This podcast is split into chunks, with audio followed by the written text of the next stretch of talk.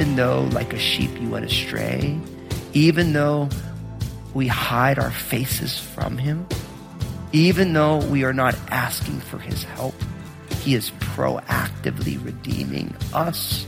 Does that not, if we soak our hearts there and we allow the Spirit of God to minister these truths to us, will this not change everything? I believe it does. It so does. God wants a relationship with you, and nothing you can do will change that. Like it says in the book of Psalms, His goodness and unfailing love continually pursues you. Jesus came on a rescue mission for you. You can push Him away and turn your back. You could even deny His existence, but He'll never stop loving you. Today, Pastor Daniel will walk you through what the truths found in Isaiah mean for you in your everyday moments. Now, here's Pastor Daniel in Isaiah chapter 52 as he continues his message Jesus Foretold. Jesus is real. all we like sheep have gone astray. We have turned everyone to his own way, and the Lord has laid on him the iniquity of us all. This teaches us that Jesus received our punishment, my punishment. Your punishment. This is why Jesus is the most important person who has ever and will ever live. Why? Because he received our punishment. Jesus being despised was not because of what he did. He chose to take what we deserve, the humiliation that we deserved, and he took it upon himself. Notice that word surely. What does surely mean? Surely. I love when I say that. Everyone's just like, what does it mean? I mean, sure. It means absolutely, positively. He has borne, notice, he bore what? Our griefs. He carried what? Our sorrows. He was wounded for what? Our transgressions. He was bruised for what? Our iniquities. You see, Jesus stood in our place. Now what's fascinating here is that word, but he was wounded for our transgressions. That word wounded literally means he was pierced through. Do you see how this isn't just like a slight echo? This is a megaphone on an amplifier, full stacks turned to 11 if you know Spinal Tap. This is Jesus on display. Everyone gets to hear this, that this happened. Jesus received the punishment that we deserve for our iniquities and our transgressions. He bore our grief and we all have it. This is why Jesus is so important, my friends. This is why no matter how culture changes, Jesus and the message of Jesus and the finished work of Jesus is the most important message in the world. Why? Because God realized that all of us, all of us like sheep have gone astray. All of us. The idea is that, see, sheep as a species, they herd together and they follow whoever in front. But all of us have strayed in some way. There's not one of us who hasn't except for Jesus himself. That's why Jesus said, I've always done those things which please my Father. None of us can say that. Sometimes we've done things that please our Father, I hope, but not always. See, God knows this about us, and God said, look, because you all like sheep have gone astray, that each one of us, we've turned from our own way, the Lord has laid on Jesus the iniquity of us all. This is why when I heard the gospel message and when the Spirit of God illuminated to my life, I said, Oh, thank you, God. Why? Because I had become very aware of my failings. For a long time, we excused our failings. We justify our families. And then at some point you say, you know what? I just fail a whole lot. And God knows that about us. Anybody here who's trying to say, I don't ever make mistakes, you know you're lying too. And I'm not just being negative, I'm just being real about it, right? It's like, it's so funny. Like, you ever have like an employee review at work? Do you ever have one of those? Aren't they the most horrifying things? You know why they're so scary?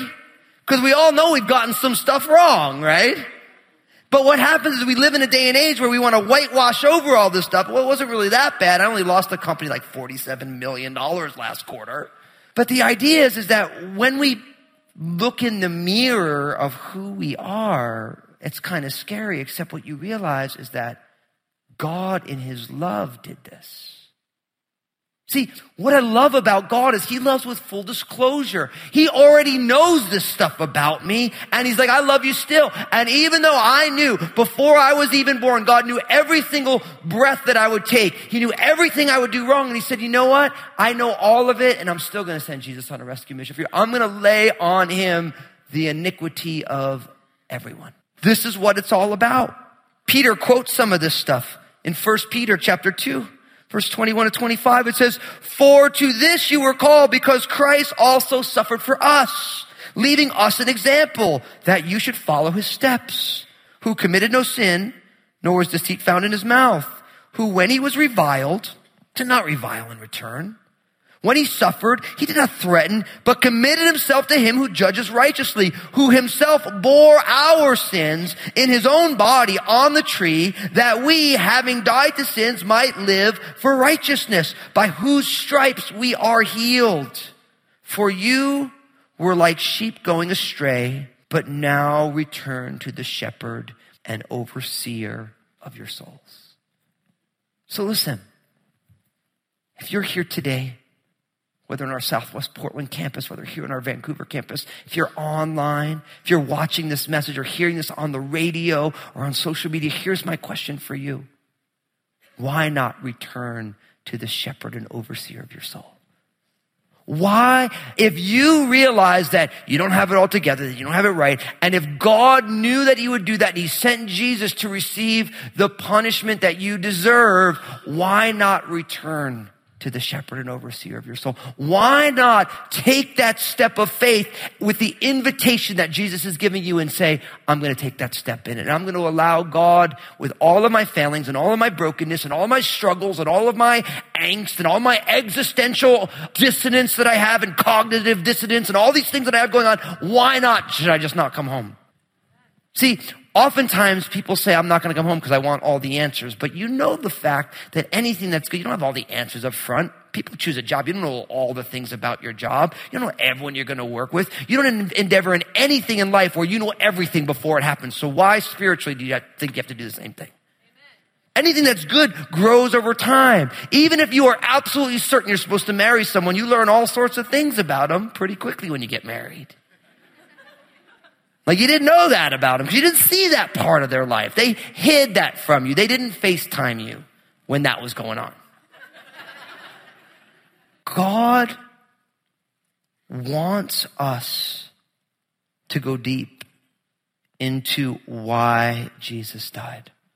I think this is one of the great struggles in our generation today because we live in a soundbite, distracted generation right? Where we've lost the art of focus, of deep work, of the ability to linger somewhere for a while, right?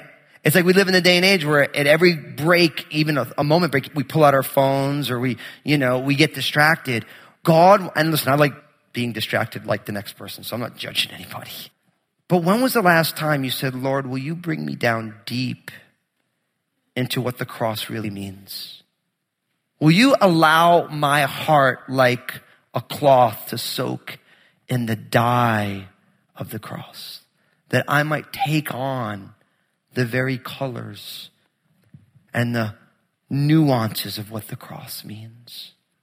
Because I literally believe that the finished work of Jesus on the cross is the answer to everything. Everything. Everything that is big, everything that is eternal. Sure, it's not the answer to how to make a great deep fried Twinkie, but it may be. It may be. Even as I said, I'm like, maybe I'm wrong. But the reality is, in every relationship, in every area of struggle, is not the fact that Jesus received your punishment on the cross even though, like a sheep, you went astray, even though we hide our faces from him, Even though we are not asking for his help, he is proactively redeeming us. Does that not, if we soak our hearts there and we allow the Spirit of God to minister these truths to us, will this not change everything? I believe it does. Now, you might say, okay, so Fusco, so we're reading this and yeah, it's, it's pretty powerful stuff. And, but how do you really know that it's Jesus? Well, listen to what it says in verse 7 of Isaiah 53.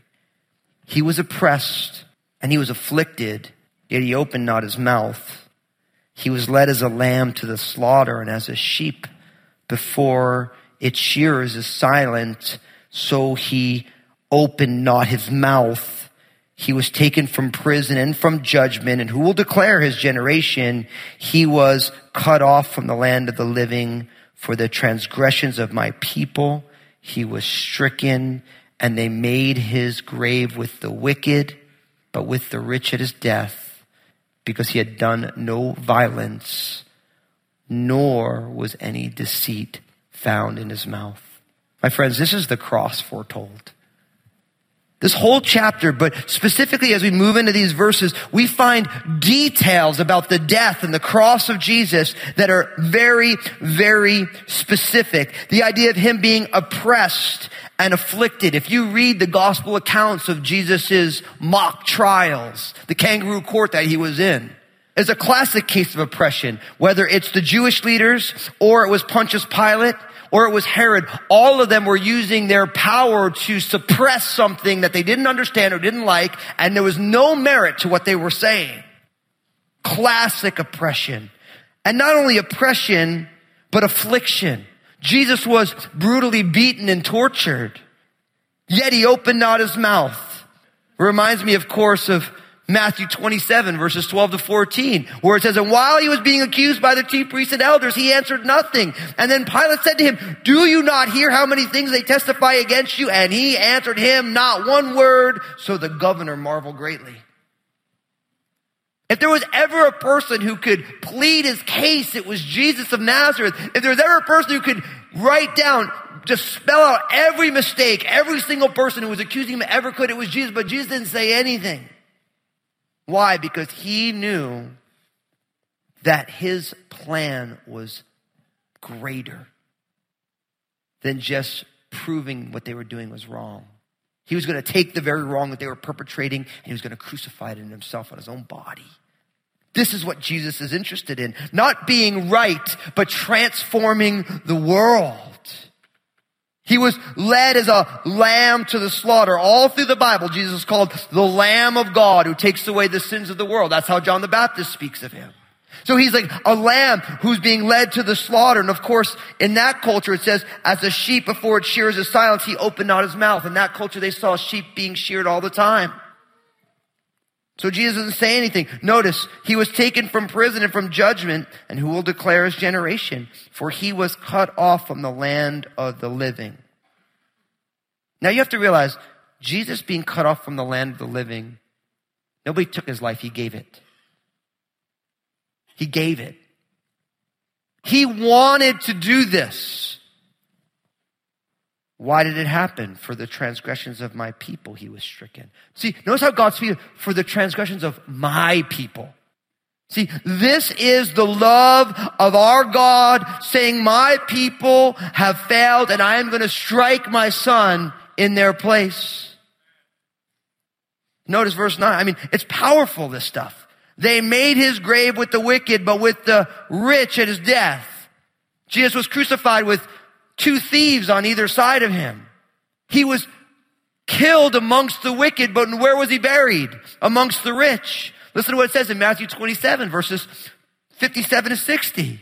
Now when evening had come, there was a rich man from Arimathea named Joseph who himself had become a disciple of Jesus. The man went to Pilate and asked for the body of Jesus. Then Pilate commanded the body to be given to him. When Joseph had taken the body, he wrapped it in a linen, a clean linen cloth and he laid it in a new tomb which had been hewn out of the rock, and he rolled a large stone against the door of the tomb, and he departed. Fascinating. Joseph of Arimathea, who was a rich man, buried Jesus in the tomb of a wealthy person. Do you ever read that stuff and realize that this all happened in the fulfillment of a prophecy that was given some 700 years before Jesus even was born? Is that not provocative?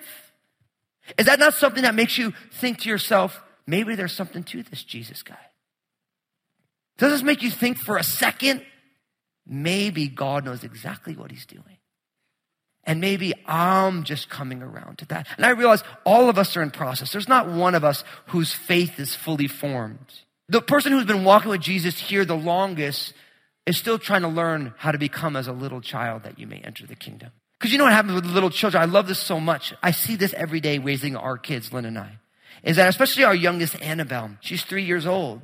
She is so completely trusting in every situation. We just had it the other day. We have a little sign on our door that says, don't knock. We have, it's fun unless you're a Girl Scout. If you have thin mints, then you can knock. Everyone else, I got this great little sign on eBay. It's super fun. It says, you know, we like our vacuum and our kids spend all of our money and we have found Jesus. It's got all these things on it, you know. But it says if you have thin mints, you can knock. And, and so, but someone didn't read the door or they did, but they chose to knock anyway, which kind of freaks me out a little bit. But what was funny is Annabelle answered the door. And so there's nothing more fun when you go to someone's house and their three year old answers. So this guy who knocks, pest control guy, says, Are you the boss? She says, Yep. So classic.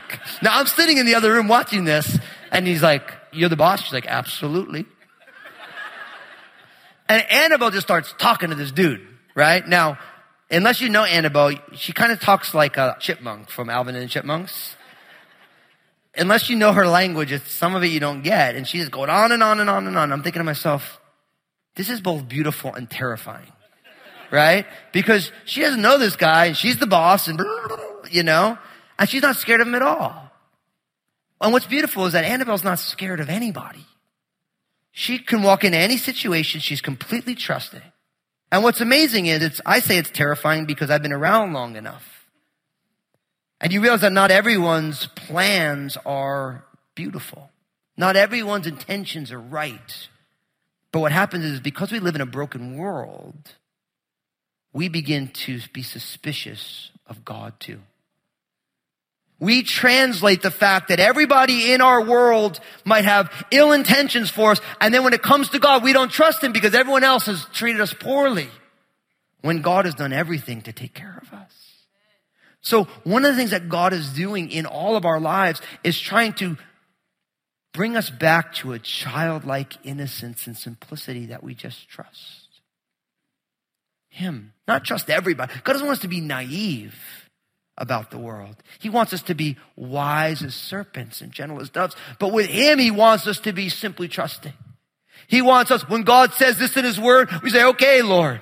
When God says, look, I want you to be generous with your finances and I want you to serve me. And you say, but Lord, but Lord, this Lord, that Lord, don't you know about this God? I got this bill and this thing. And we have all these reasons why, right? Rather than just simply saying, I trust you, Lord.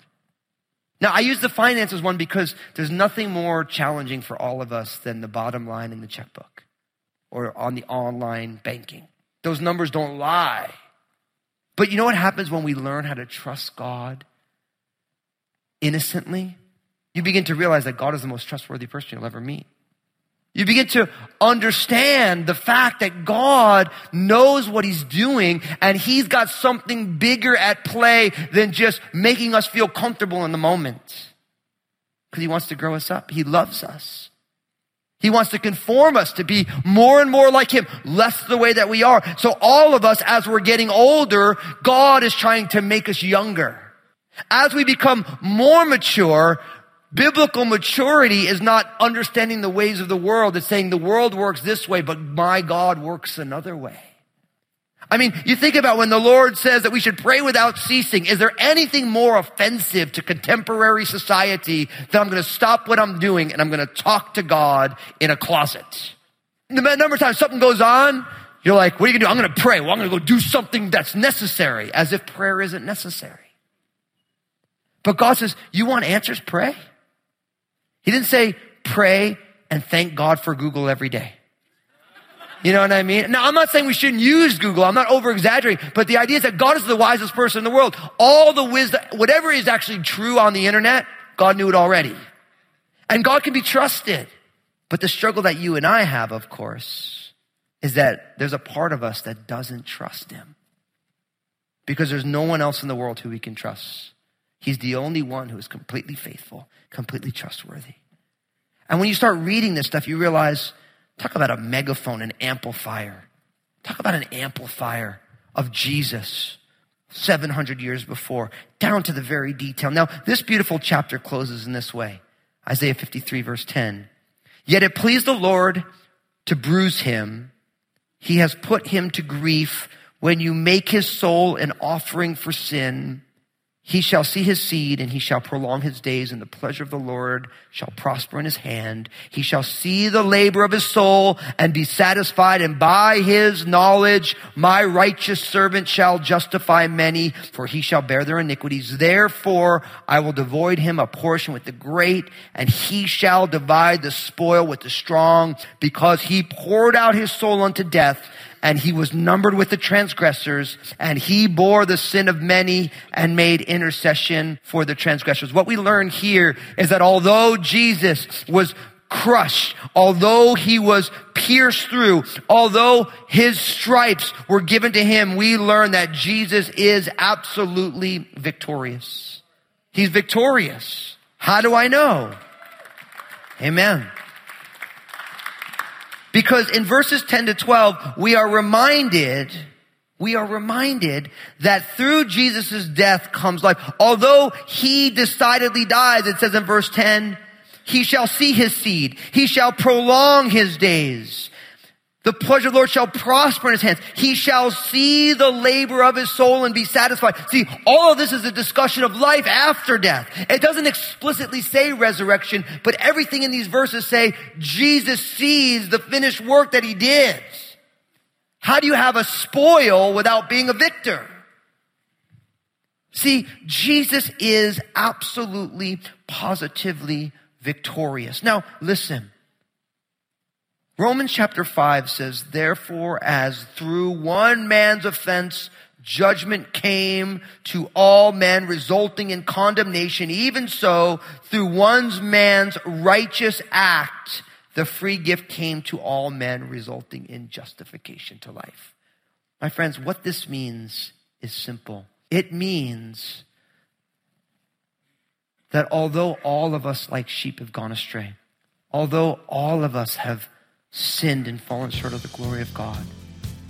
Whoever puts their faith and trust in Jesus will be justified.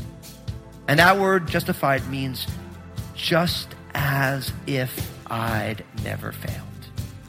That we go from being guilty to not guilty, all because why? Jesus stood in the guilty place on the cross and he conquered sin and death. Jesus is Thanks for joining us today as Pastor Daniel finished up his look at what this passage reveals about Jesus. You were reminded that Jesus is the MVP of all things for all time. He's the one who made it possible for every person ever to have a relationship with the God of the universe. Because of him, you can be right with God. Jesus conquered sin and death. He took your guilt upon himself and made it just as if you'd never sinned. Hey everyone, there's a lot happening in the world, and it can keep you pretty busy. But I want to encourage you to take some time and devote it to your spiritual growth. I know God wants to do something in your life, and I'm excited for you to discover exactly what that is. Come join me for a worship service at Crossroads Community Church online so I can share the Bible with you. Join me online at crossroadschurch.net or find me on Facebook Live. We're so glad we can be a part of your life through the ministry of Jesus is Real Radio. Would you like to be a part of what we're doing? We would like to ask that you prayerfully consider becoming a financial partner of this program. Your contribution, no matter the size, will be used to reach people with the gospel message. Find out more at JesusIsRealRadio.com. Thank you for partnering with us. Come back next time when Pastor Daniel shares that God is constantly inviting you to walk with Him. Whether you've made that decision to trust in Him and begin that relationship, or you've followed God for years, the offer is the same to say yes to Jesus today and take the next step with Him. God is welcoming you into a transformed life filled with the peace, love, grace, and purpose that only He can offer. So, how will you RSVP? Well, that's all the time we have for today's broadcast. On behalf of Pastor Daniel and the entire production team, we invite you to join us again for the next edition of Jesus is Real Radio.